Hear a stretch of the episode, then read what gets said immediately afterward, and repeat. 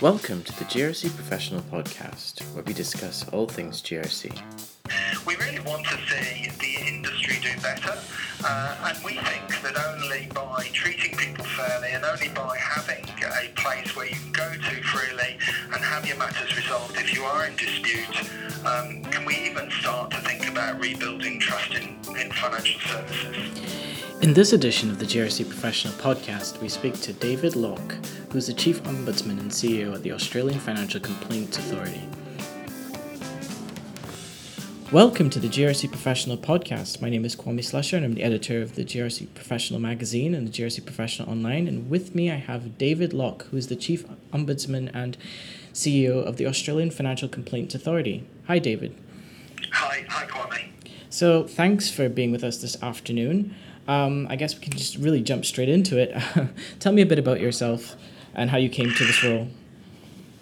Well, I've been in the role since the twenty-fifth of June last year, so still quite new in post. And, and uh, I was brought in as the, the new chief executive to build the new agency, um, AFCA, and to ensure that we're delivering a one-stop shop that's available for consumers and small businesses to bring their financial disputes.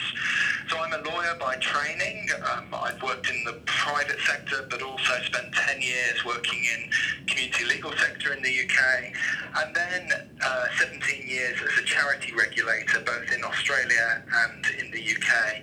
And I was very heavily involved in setting up the Australian Charities and Not-for-Profits Commission, uh, which was the new agency formed in two thousand eleven. Mm. Okay, excellent. Well, sort of really coming at you, putting you in the spotlight here. Um, so the first question is, I don't know, how is having a central complaints body like AFCA better than the three that we had previously? Well, before it was quite confusing as a consumer. You had to you had to go to see whether the financial firm might be a member of Uh, the Financial Ombudsman Service, or it could be a member of the Credit and Investments Ombudsman. And if you had a superannuation dispute, then there was no Ombudsman Service available to you. You had to go through to the tribunal, or you couldn't pursue a claim. So to start with, I think for, for many people, they had to go through that first process and see whether they could actually use the scheme, if so, which scheme. And of course, you may have a dispute where um, the bank might be a member of one scheme, but actually the financial advisor is a member of the other. So it, it really wasn't ideal. And so AFCA was formed following a review that was led by Sir Ian Ramsey, um, uh, sorry, Professor Ian Ramsey from mm. Melbourne University. Uh, and, and it was really to, to design a scheme that was better for consumers. And one of the big changes has been that we've got increased jurisdiction. Right, excellent. Um, and, but of course, you're, I imagine your plate's quite full. Um, last year, December, I think I saw a release um, where you received over six thousand five hundred complaints, averaging about three hundred ten complaints a day, um, which, according to your release, said was about forty-seven percent an increase from the three pre-existing bodies. Um, why do you think that is? Is it because of the Royal Commission, or? Well, I think it's, it's certainly been extremely busy, and we think that the Royal Commission has has certainly highlighted many of the issues, and, and also uh, people are starting to get to know uh, that there is a place, a single place that they can come to as well. But certainly the Royal Commission, also the media coverage with regard to financial services generally, uh, and announcements being made by the government and opposition, I think are all generating higher level of disputes. So what we've seen actually, that was at one month we were reporting, and what we've seen over the first four months of operation is we've actually had uh, twenty-three thousand six hundred forty-three mm. complaints brought, uh, which averages about two hundred ninety-two a day. We've actually resolved um, almost half of those already, so forty-nine percent of those have been resolved. And in the first four months of operation, we've secured fifty-four million dollars for consumers and small business owners with financial disputes. Right, right. And does that daily average carry over to this year as well? It, it, it pretty much does, yeah. So obviously, we're, we're, we're tracking at the moment. We've worked on the basis we might have something like fifty-five thousand disputes in the first year of operation, mm. but at the moment it's tracking closer to seventy thousand, seventy-one thousand. Right, right.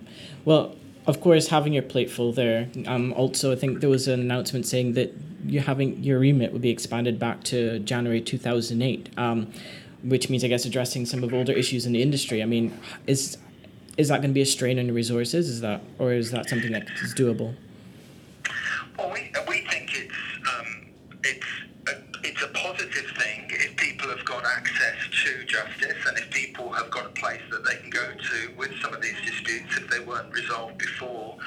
So in that sense, we do welcome uh, the recommendation that's been made, and and the working on that basis. So from the first of July this year, two thousand nineteen, what it'll mean is if you have a financial dispute, whether it's with an insurer, um, A, um, a financial advisor, a bank, a superannuation fund, uh, you'll be able to bring that dispute to A S C A and we'll work with you to try and resolve that.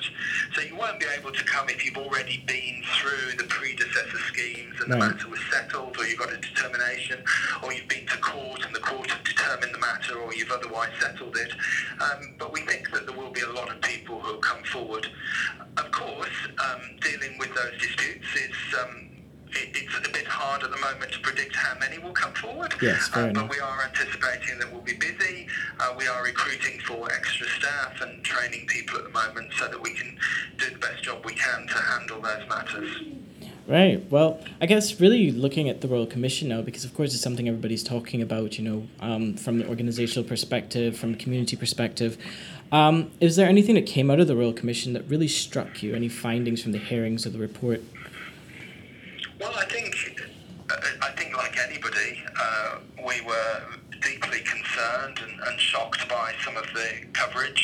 Um, so many of the cases that were considered by the Royal Commission were matters that, that the Financial Ombudsman Service had looked at and found in favour of consumers before, and we provided those to the Royal Commission. Um, but none of us can have heard some of the evidence. For example, um, the uh, the call centre that was selling financial product to a young man with Down syndrome who had no understanding of the product or no need for it.